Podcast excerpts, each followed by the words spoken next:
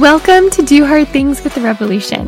Do you want to rise above mediocrity and live your life sold out for the glory of God? Do you want to do hard things, make your life count, and use your teen years for Christ? Here at The Rebelution, we know that navigating life as a Christian teen can be tough.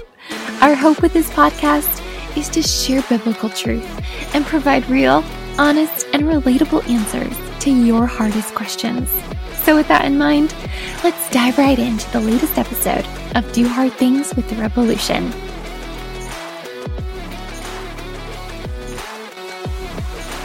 Hey friends, welcome back to Do Hard Things with The Rebelution.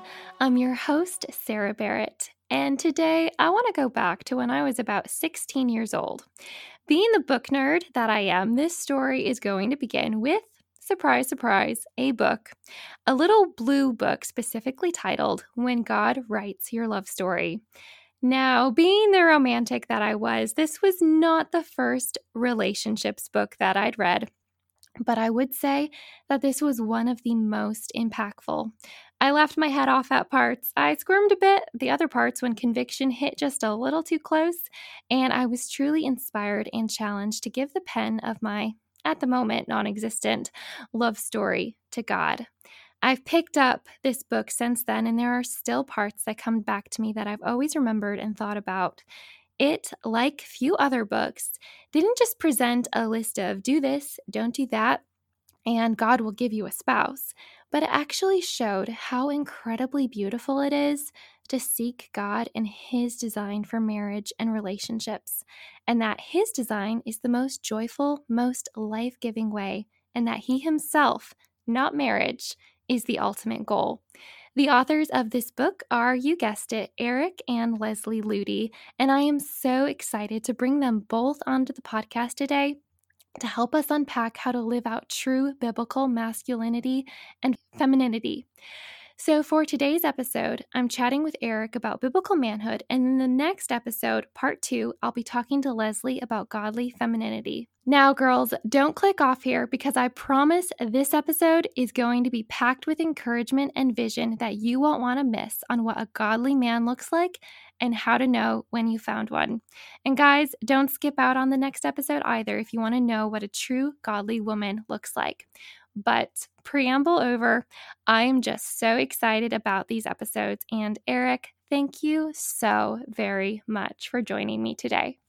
Oh, it's a real joy to be with you, Sarah. It's taken us a while to make this all happen. And so I'm just thrilled to finally be doing it. And it's just neat to, I've done so many interviews on the topic of even When God Writes Your Love Story, but it's so many years back when we released that. That was, I think, 1998. Oh, and wow. So it's just sort of fun to hear your description of it and the impact it had. And it's sort of a reminiscing process for me, even in hearing that. So thanks for that introduction. Oh, you're so welcome. And I did not realize actually that it was published in 1998. I was born in 1999, so it's actually older than me, which is really crazy to see how God has used it for so many years that I read it, even though it was published even before I was born. That's amazing. That is amazing. It makes me feel rather old. So thank you for that. Oh, I'm sorry. That was not the intention. But one thing that I really love about the ministry that you and Leslie do is that you both talk about things that not a lot of people do. You are one of the few people I know who talk about and focus on godly manhood. I love your website tagline, Godly Gritty Masculinity, and I feel like that is just so important because godly men are so rare in our society, even amongst our Christian culture, and we can really see the lack of godly men, what impact that has had on the home, the family, the church, the culture, and so my desire with this podcast episode is really to pick your brain on what it means and looks like to be a truly godly man and to give the young men in our audience a challenge and a vision for true masculinity And also to help the young women, just give some of them advice and encouragement to know how to spot a truly godly man and how to support and pray for and encourage our brothers in Christ. So we're going to get into all of that. But before we do, what is your opinion on why is there such a lack of godly men in our culture? Well, it's an important question that I think goes back to, just like most deterioration points, it comes back to the place God plays in a culture. And because that demonstrates where he plays, what role he's playing in an individual soul or the individual souls that make up that nation or that culture. And I think when God moves out of center, there are certain things that just begin to fray because they are fragile in their nature and they must be tended, sort of like a fire. And when that fire begins to go out, it's hard to get it going again if it's actually gone out. And in a culture like we're experiencing, when you lose godly manhood, you also lose godly marriage. And when you lose godly manhood and therefore godly marriage, you lose godly families. And then when you lose godly manhood, then marriage, then families, you lose godly churches. And when that witness of Christ in a culture begins to evaporate, you get a situation that's not altogether dissimilar from what we're seeing today, which is what you're bringing up to start with. And it's not that we don't have the church today. It's that the church lacks its strength. It lacks its nobility, its power, its muscle. And I think many of us, when we read the scriptures, we see a discrepancy between what we see around us and what it says on those pages. And it's hard because is the problem with me? Should I not expect more out of this thing called Christianity? But what you're bringing up is the question, what's happened to all the godly men? And it's not that they're not there. Yeah. And I think that would be a terrible thing to make a declaration that there are no godly men out there. There are. And, but I've likened it to, like, I live in Colorado, and up the road here about 45 minutes, we have a town called Estes Park. And in Estes Park, Colorado, we have all sorts of elk, and they're just a majestic creature. And I love seeing them, and all tourists love seeing them too. They'll pull off to the side of the road and just watch them. And you know, elk really do exist, and you might not see them everywhere, but they're there. And when you do see one, it makes a spectacle. And I'd say godly manhood is sort of like that, but I'd also say one more thing, and that is that there used to be elk that were far greater than what we have today up in Estes Park. Like when I've studied the Irish elk were 10 foot at the brow. Their rack of antlers sprawled 12 feet in width and went up another 5 feet. That was 15 feet of massiveness. And I would say that's what we're missing. It's not that we don't have manhood in the church. It's that we're lacking whatever that is that truly startles the culture in which that man strolls. And I think that's what we all crave. And maybe I shouldn't say we all, but like I can tell just in this interview topic, the way that you've prepped for it, the way that you talked about what you desired, Sarah, you desire it. And you're not the only one. There's a whole bunch of us out there that are craving the return of strength to the Church of Jesus Christ. And we know that one of the key corridors of that is manliness or masculinity. That's a house for this strength, and God intended it to be that way. And so when manhood loses its passion or its vision or its makeup, then things begin to deteriorate. Like I said, marriage, then family, then the church, then ultimately the culture. So one of the things I'm preparing a series for my Daily Thunder podcast, and I'm always studying some rather odd things. Right now, it's the history of the FBI, which is sort of an odd thing to get into. But going back to early 1900s, you know, in the time of World War I, when I was studying the church and some of what the church was seeing as the need for their time period, and ironically, it was the lack of manhood. And so it's just interesting to see. And what they said that they craved is something called muscular Christianity. And what's weird is I've used that exact phrase. And so I think it's oftentimes that there are seasons where the church will grow weak, and then there is a renewal or a reviving that can take place. And World War I was part of that reviving of masculinity, if you will. And then we had another deterioration between World War I and World War II. And then you see World War II reviving something where it's like men have to choose. Am I going to sit on my thumbs, or am I going to rise up and be a man? And those are very interesting dynamics that play in times of difficulty. And I think right now, because of the ease, we have been lulled to sleep. That's fascinating. And I really think you did hit the nail on the head there. As a brief side note, I love that you brought up the Irish elk, because that sermon was one of the first ones that I listened to from you, actually, after I read When God Writes Your Love Story. And I think it will especially strike a chord with all of our listeners, because let me just say, that message spread like wildfire through an entire community of teenagers among the Rebelution, that they were all inspiring each other to become Irish elks. So that had a massive impact upon our community here, and I love that you brought that out. Well, that's so neat. That's encouraging to hear. I really appreciate you sharing that. It's interesting because Isaiah 3 talks about a judgment that is coming upon Jerusalem and Judah specifically. And it's, you know, as you get into Isaiah, you realize that there's judgment coming that, but the first phase of judgment on the nation wasn't disease, wasn't famine. It was actually the removal of manhood. Oh, really? And so I think that's another interesting thing. Not that that's an encouraging thing for any of us to ponder here, but it's also, I think, a signal, an advanced signal from God to say, wake up. And, you know, because there are further statements of, you know, things that can happen in our life, just like in our individual lives. There are early sensors that can go off to say, hey, wake up.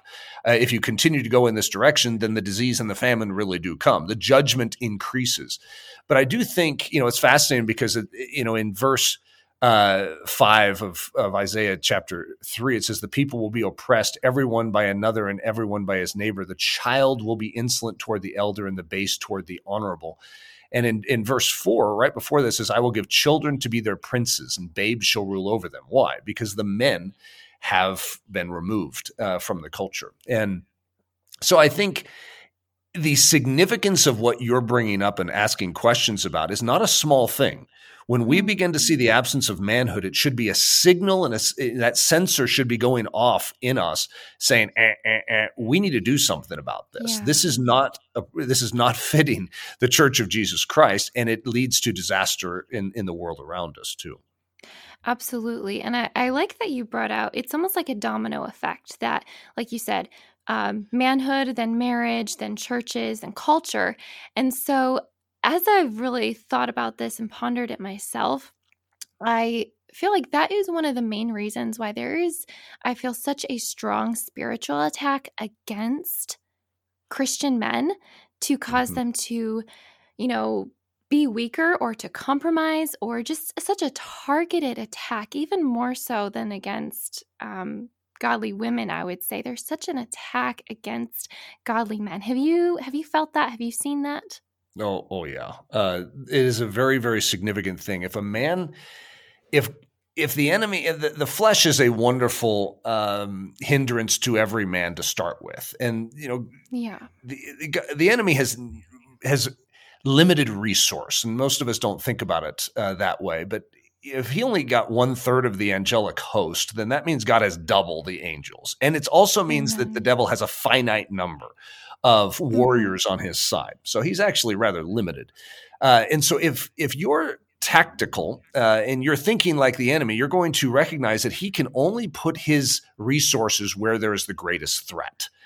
And if he sees any man pop his head up out of the foxhole, he is going after him. And he is going after any guy who is going to stand up and attempt to move in the direction of the kingdom. It becomes a great threat to him. So yes, there is... Every human has problems and challenges and difficulties, just like every garden has weeds.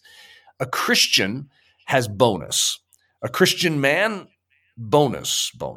And so it's because of what he represents. He represents a headship of Christ, and it's very, very significant in how it plays a role in a family, how it plays a role in the church. And so as a result, if the enemy can take that out, he has gained great ground over the Church of Jesus Christ, which is why we recognize the significance of it. We fight for it. We pray for it. We wrestle for it. We encourage it. And we recognize that this is where God puts his grace as well. It's a significant thing. When a man is strong, a woman has that room, that canopy under which to grow in great strength as well. When a man is weak, it puts a lot of weight that on a woman to carry weights that she wasn't actually supposed to be carrying. It's sort of the Deborah effect. I don't think that Deborah was supposed to be in that situation, but when the other judges are falling to pieces and the men are flailing about, then we need a Deborah to rise up. But it's an extra weight that wasn't intended. And so, dear Lord, bring us back the men. Amen. Amen. And I think that there is a distortion of understanding amongst many people, especially in our culture, of what manhood and masculinity actually is. It's like almost focusing on all of the things that make a man weak and thinking that that is what masculinity is. You know, you hear people talk about toxic masculinity, and they think of abuse, arrogance, unhealthy or manipulative dominance, those kinds of things. But that's not actually what God created manhood, masculinity to be. That is weakness there instead of a true strength in manhood. So anything can become toxic when it's riddled and marred by sin. But what does it actually mean to be a godly, like that, what you say in your website, godly, gritty masculinity? Like, what is the true picture of that? Like, how can you bring it back to what is actually good? Yeah, that's a great question. I have a certain phrase that I'll oftentimes use, and it's the first sufferer. And I think that embodies manhood very, very well, and the purpose of manhood, the calling of manhood, the design, the makeup of manhood.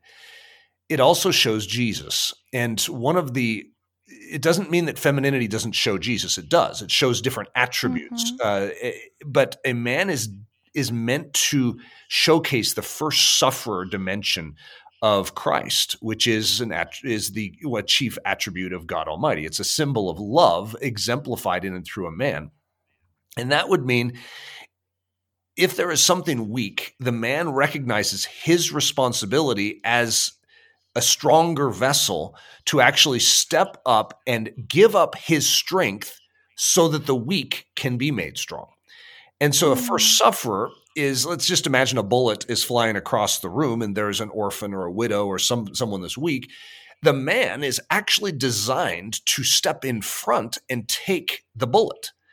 And this is actually part of the makeup of a man, is to be built strong so that he can be poured out. So in a sense, he's the first to serve. If there's a situation where service is needed, he doesn't wait for someone to serve him, but he is actually the first one to engage in the situation and to bend his knee and to wash the feet. He is the first to sacrifice. So that means if there is a shortage of material goods, of food or whatever, maybe even of a coat, and he would give up his coat, he would give up his food, he would give up his resources, and he would be the first to sacrifice so that others would be made strong. He would also be the first to suffer, which is the taking the bullet. So if someone's going to be on the cross, he's going to step in front and he's going to say, no, allow me. In other words, if someone's going to suffer, the man says, let it be me. And so what we see in Jesus Christ is the manifestation of this in the most perfect sense. All of the rest of us are definitely small in walking in these massive shoes, but this is what we're designed for. When the Holy Spirit moves into the vessel of a man, this is what he is training us for.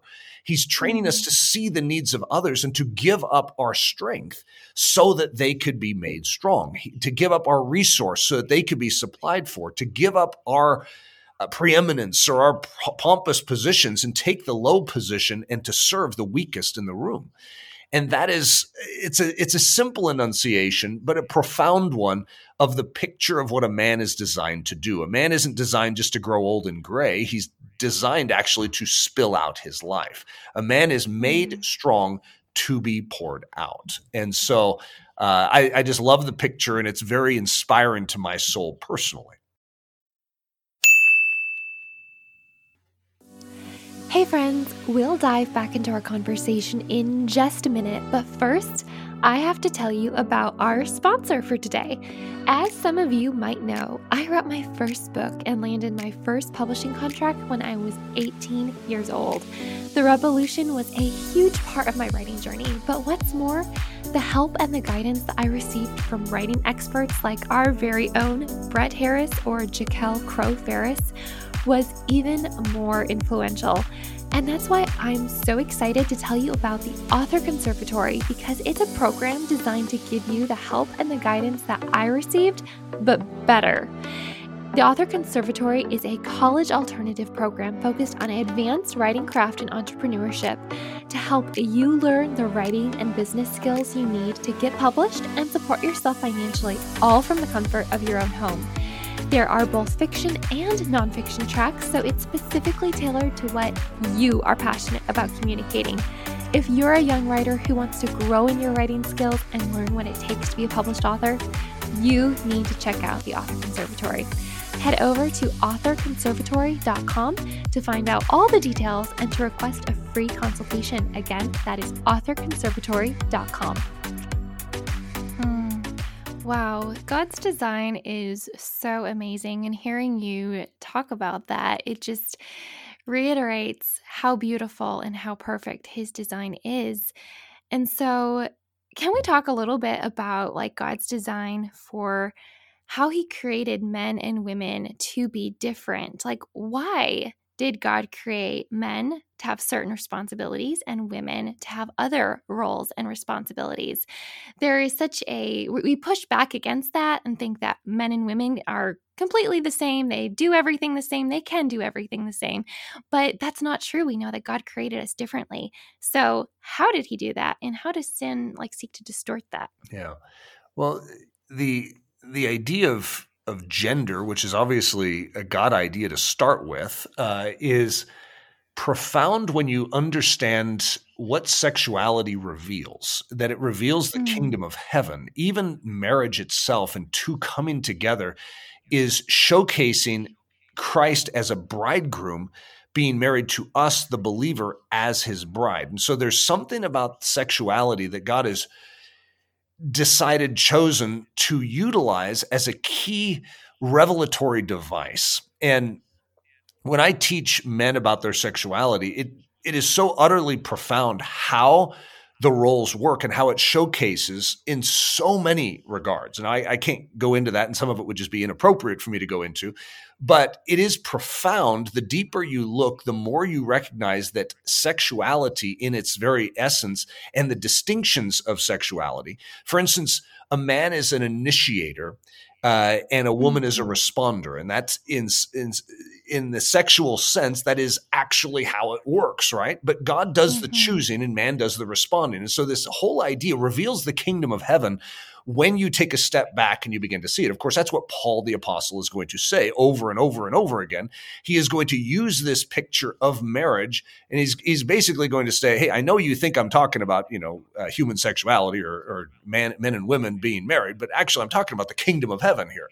And that's, in a sense, the same answer to your question. There's the reason that God designed us this way, and that is to reveal the kingdom of heaven. The reason He gives us roles, and He gave us certain strengths that if we employ them and we don't argue the way God designed us, then it actually brings about a clearer picture of the unseen realm. If you look at the Old Testament, you see that Israel is going to be, of course, a picture of the kingdom of heaven in a certain way. It's going to be a prophetic kingdom showing the Messiah who's going to come. But it's also giving us so much insight into even the answer to that question. For instance, you have in the societal structure, the governmental structure, you have kings and you have priests. And the king has certain responsibilities over the nation as sort of a head of the nation, but the priest is a keeper of the home or the temple. And so what you see is not a diminishment of one over the other. It's not that the king is more important or the priests are more important. They actually need to work together. And that's what leads to a healthy culture, a healthy reflection of the kingdom of heaven.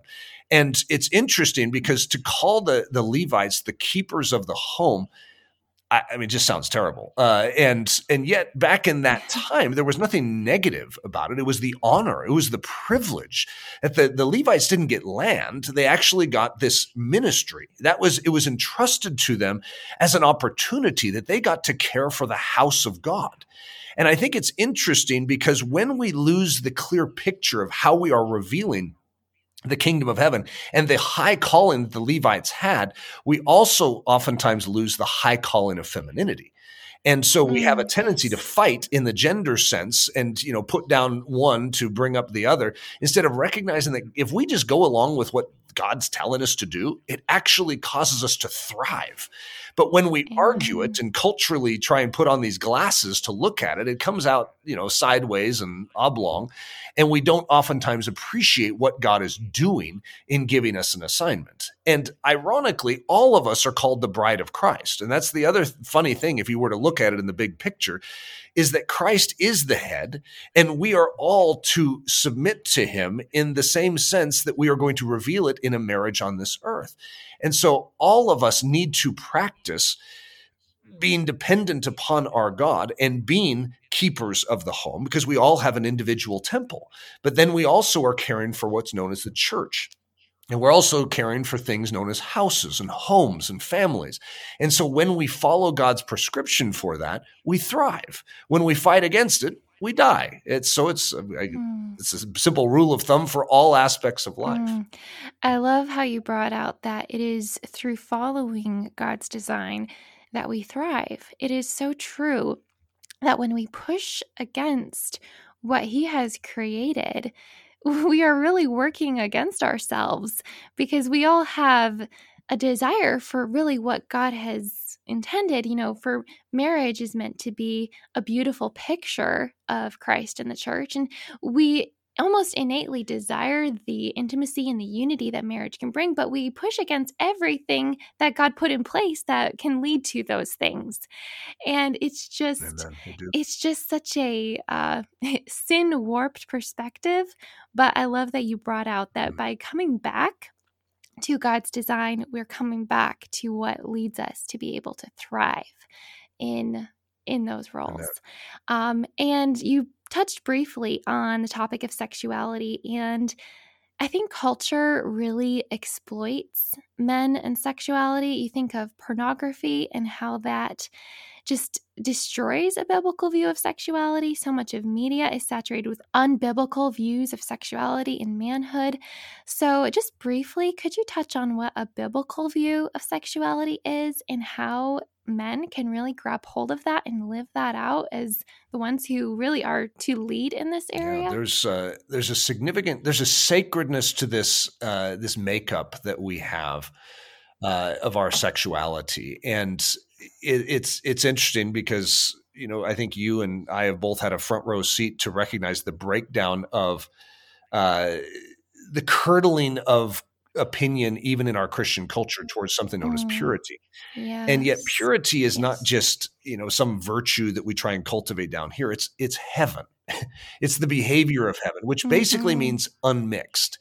And so as a result, when we don't try and live a Christian life, which is both spirit-led and flesh-led, we choose between the two and we say, Lord, I want to walk with you, which means I'm going to negate the flesh side of me by the power of your Holy Spirit. And I'm going to say no to this dimension, which is craving self-satisfaction. And I'm going to cultivate this spirit dimension of my life, which is going to be aimed towards selflessness. It's going to be aimed towards service, towards love, towards kindness, towards thinking of others higher than myself.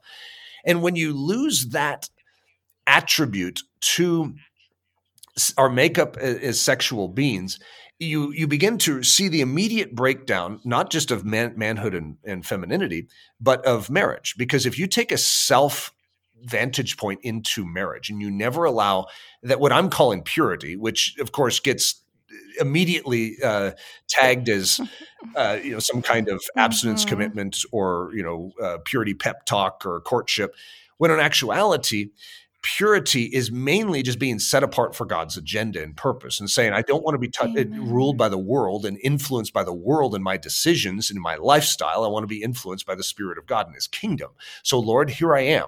If so, in my thought life, in my behavior, in my speech, I want to be set apart to resemble you, to reveal you. And I can only do that via the power of the Holy Spirit living in me. So this vessel is set apart. And the result is something that we call purity. And yet that term, as we both know, has fallen under great attack because it's come to mean legalism as opposed to an intimate walk with Christ that is desiring to just seek Him and to heed His Holy Spirit's movements.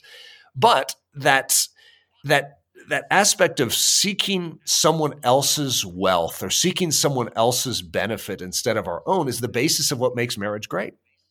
It's what makes the church function. It's what makes family work. It's what makes a culture change, because the church is ministering this love so powerfully. And that starts in this thing called sexuality. And because as a man, I have attraction, God designed me to have attraction to a woman and to women, if you will.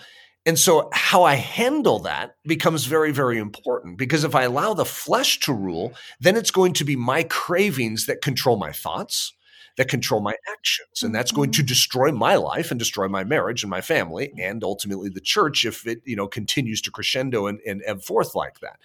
However, if I stop it at the very basis and I say, okay, Lord, start with me. And I say, my thought life, I want to think on things above. I want to think on things that are noble, that are true, that are pure, that are lovely, that are of good report. I want my life to be fixed on what you are focused on. And when an individual life does that, and then they come together with another life that is doing that, you have something known as heaven come to earth in marriage. It is truly a picture of heaven on earth, and it's amazing. And so when people mock this basic movement, it begins to distort the entire idea of sexuality. God's idea of sexuality is good. He actually designed it to reveal His kingdom. And yet it must be hosted and governed and superintended by the Spirit of God and not by our own instincts, wills, desires, cravings. And so it starts right at the very core of who we are to say, I am here for something higher than my own desires and my own, because it is your desire. If someone said I was born this way, they would be correct. It's not that they weren't born this way. It's that they were born in sin, needing to be set free so that they could showcase in and through their life, their sexuality, their marriage, their family, their church, the truth of the kingdom of heaven. And that starts by denying oneself, picking up our cross and following Him and setting our sexuality under His governance and saying, God, I trust that You know what You designed this for. You gave me a desire for the opposite sex, a desire to be found attractive, a desire to enter into a covenant relationship and a love relationship with someone else. Lord, I want You to lead in that. So begin to change me so that I can share Your love with someone else in that way. I really appreciate that you tied that to selflessness, because I have noticed so much just in my own observations of the way most people go about dating and relationships and sexuality is that there is a priority pyramid in our culture where self is, of course, placed at the very top. And really that encompasses every aspect, every way that we make decisions. It's how can this meet my needs? How can this fulfill my desires? What can this do for me? And we approach relationships and sexuality in that way. But God's design really inverts that, where we place God at the top. We seek, how can I honor and glorify and exalt Jesus Christ? How can I be obedient to what God has said in His word regarding these things? And then it places the other person second. How can I love, serve, and care for this other image bearer of God? How can I honor them? How can I point them to Christ? And so it's a completely different perspective of approaching relationships. Instead of the me, myself, and I approach that the culture says, it's placing God first and then the other person. And that's such an important thing to keep in mind. Amen. Amen. And kind of along that line, I love all of your books, like I said, on relationships and marriage. And as we already said, godly men are so needed for us to have God-glorifying relationships, marriages, homes, children, churches. And that's a ton of responsibility. So can you walk us through some of that responsibility that men are given in the arena of relationships, marriage, home, and family? What does that look like? Yeah. Jeremiah 5:1 says, "Run to and fro through the streets of Jerusalem, see now and know, and seek in her open places if you can find a man. If there is anyone who executes justice, who seeks the truth, then I will pardon her." In other words, there is something about a man who stands in the gap. He stands on behalf of. And it's a key role that we have, which of course is the first sufferer. Jesus stood on behalf of us. And that priestly notion of a man. And to stand when something is unpopular, to stand when something is wrong, to stand when the weak are being harmed is very risky. And yet a man is designed to do exactly that. He's designed to do it in his own soul, in his own thought life, with his own words. He's designed to do it for his wife. He's designed to do it for his kids. He's designed to do it for his church body. He's designed to do it for the weak, the orphan, the widow in his culture. He's designed to do it for truth. But if he does something, social ridicule, mockery and disdain, loss of popularity, loss of position, loss of career, loss of legal protection, loss of freedom, loss of health, loss of dignity, loss of future, loss of life can follow. So you can just imagine what a man is designed for is to stand when it's unpopular, to stand when it may cost him his life. And to lay down his life is the great art form of the man. It's like, what are we designed for? What did Jesus come for? To give up his life. What are we as men designed to do? To lay down our lives so that Jesus wins, so that Jesus is seen, so that our families are protected, our marriages are secured. This is what a man has always been designed for. And so, you know, you see Isaiah 59:14, it says, "Justice is turned back and righteousness stands afar off, for truth has fallen in the street and equity cannot enter." When a man hears that, he's supposed to say, "Lord Jesus, what do you want me to do?" Because justice cannot be turned backwards. Righteousness cannot stand afar off. Truth cannot fall in the streets. Equity must enter the situation, must enter our culture, must enter our marriages, our families, our churches. And so a man is designed to say, "Lord Jesus, use me, even if it costs me my life." It's interesting because Paul is going to use a term, a Greek term, in the New Testament. He's going to exhort the church at Corinth to andrizomai. That's the Greek word for it. It's translated oftentimes as "quit yourselves like men" or "be manful." It's an interesting statement because he's charging the whole church to behave as men. But there's a way that a man has historically been understood to behave. And it's what I'm just describing. It's to stand when everyone sits. But there's that word andrizomai comes from an ancient Greek word, Andrea.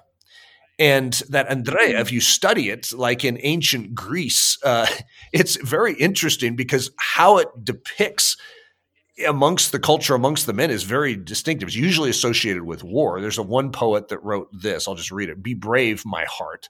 Plant your feet and square your shoulders to the enemy. Meet him among the man-killing spears. Hold your ground. In victory, do not brag. In defeat, do not weep." And that was the definition of Andrea, which was to be brave, to plant your feet and square your shoulders to meet the enemy. And I think what you feel, Sarah, when you say, "Where are the men?" It's that you want someone who's going to stand up for truth in this hour, stand up for purity, to not just give way to their own selfish desires, but to stand against them, to stand for the truth and against the enemy in their own soul, in their own heart, in their own mind, and then for all the other things that play out of that. For victory is gained when men stand strong, and it is lost when men sit. When good men do nothing, the enemy overwhelms a culture. And right now, I would say, for the most part, we feel, whether it's true or not, we feel as the church that good men are not doing very much right now. And so that's the craving that we have, is that the men of our generation would be brave and would plant their feet, square their shoulders to meet the enemy. Yes. That they would rise up to defend the honor of Jesus Christ, the work of his cross, that he gave everything for us. The least we could do is rise up and give our everything for him. And when you see men hear that sort of charge, it's interesting because that's what we need. We as men just need to hear it. We need to have it reverberate in our soul because we are designed to do this. We're just not told that anymore. We're not told that we're being built and designed by the Spirit of God to lay down our life. We're being taught by our culture to hold our life at all costs, to not let it slip away, to do whatever we can to preserve our comforts instead of spend our resource so that others could live. It's a paradigm shift that is very much needed. Amen. And I can only imagine that the young men who are listening right now, that is inspiring them and really getting them excited and pumped up to do that.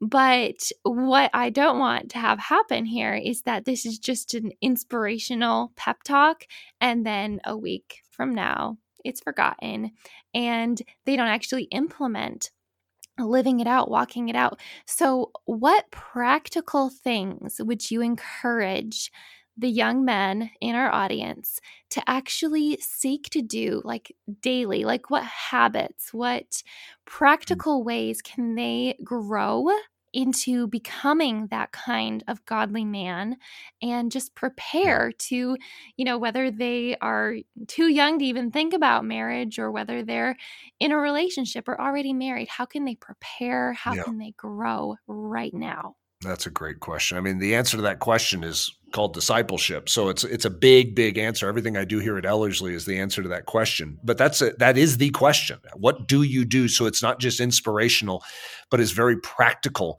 and moves your life in a direction. Part of that is a decision of the will to say, I am not going to let this slip away. I'm going to cherish this truth and this movement of the Spirit of God in my life. Yes. And I'm going to plant my feet on practical action.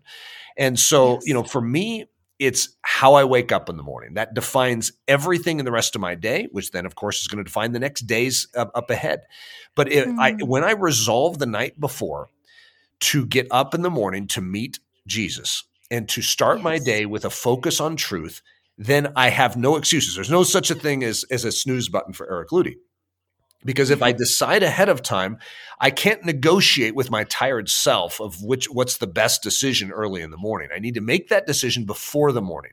So how I wake up very specifically, and this is one of the great secrets of my life, and I guarantee anyone who adopts this, it would be a great secret of their life. That is, I wake up happy.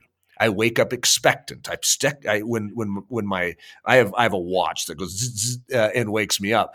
But I set my feet on the floor quickly, and I move my body quickly without negotiating with my tiredness and saying, oh, how do I feel? Do I really want to get up? No, that's not even a question. I get up, and I get up happy. I pump my fist into the air, and I rejoice first thing in the morning. This is the day the Lord has made, and I will rejoice and be glad in it. And then I rehearse to myself as I'm walking to the bathroom, I rehearse to myself the gospel of Jesus Christ, that I am crucified with Christ. That means my old man no longer rules.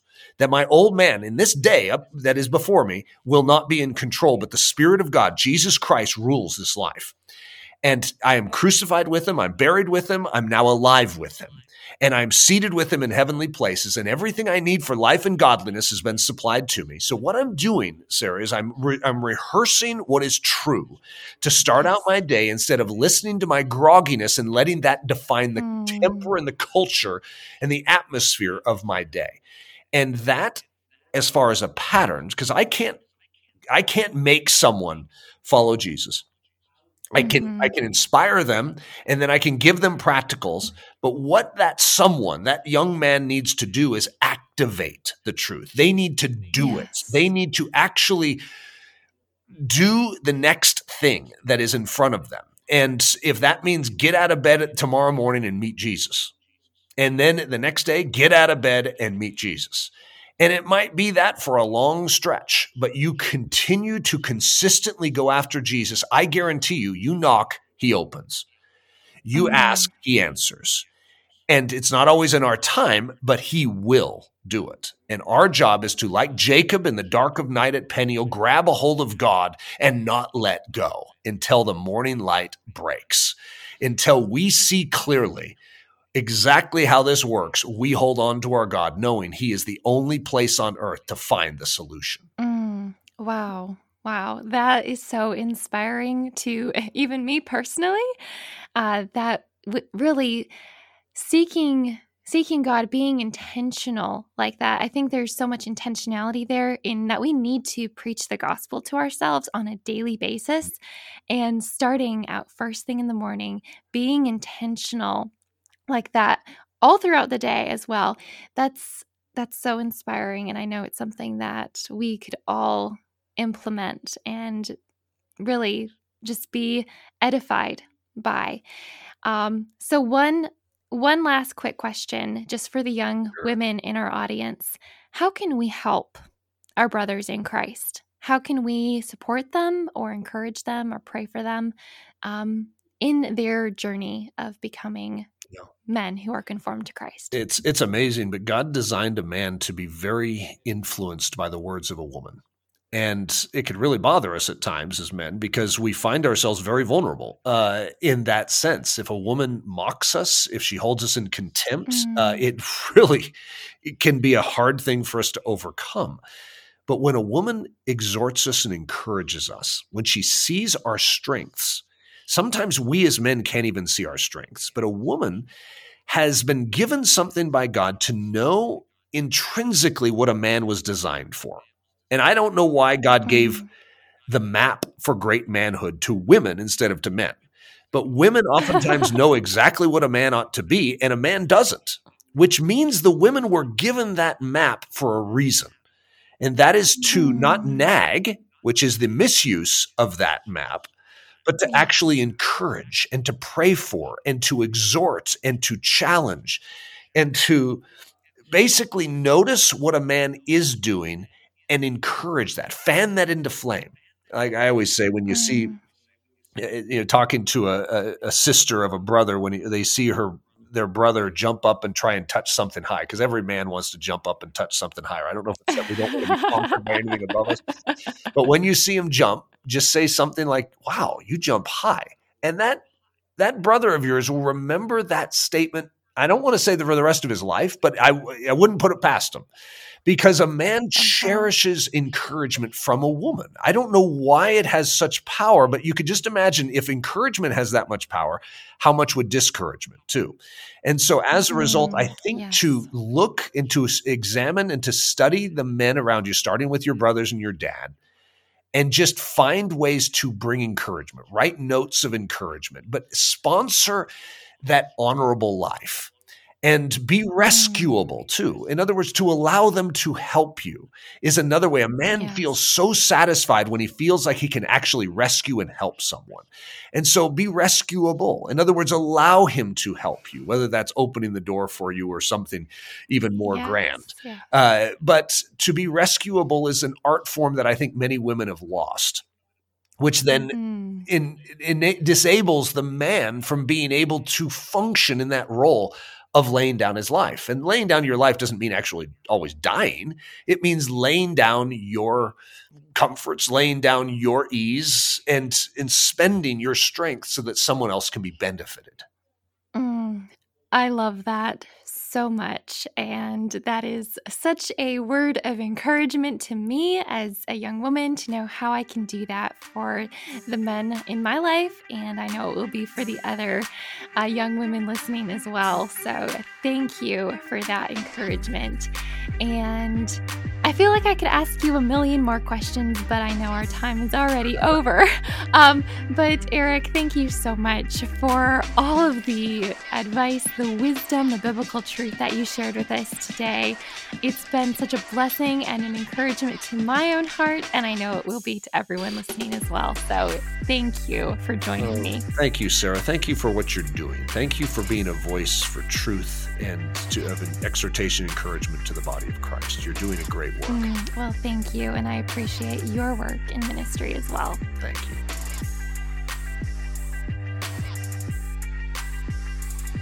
Hey, thanks so much for listening to this episode of Do Hard Things with Rebelution. I hope it was encouraging and insightful to you. If you enjoyed this episode, be sure to hit subscribe so you never miss any of our content and to leave us a review. Reviews truly make all the difference in helping us to get this content into the hands of more people. And don't forget that we want to answer your questions on the show. So do you have a question about doing life as a Christian teen, faith, theology, culture, or relationships? You name it, we want to talk about it.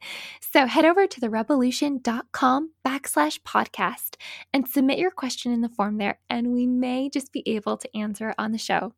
Thanks for tuning into this episode of Do Hard Things with The Rebelution, and we'll talk to you again soon.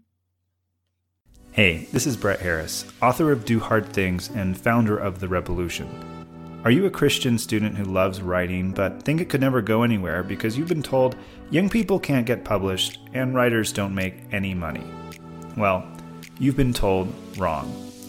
I published my first book as a teenager and have sold around 700,000 copies of my books over the course of my writing career. Over the last decade, I've served as a mentor and coach to many of the world's top young writers and authors, including people you might know like Sarah Barrett and Jaquelle Crowe. If writing is your passion, I'd love to work with you as well through The Author Conservatory, a 3-year college alternative for both fiction and nonfiction writers. Just visit www.authorconservatory.com to learn more and apply for a free consultation. That's www.authorconservatory.com.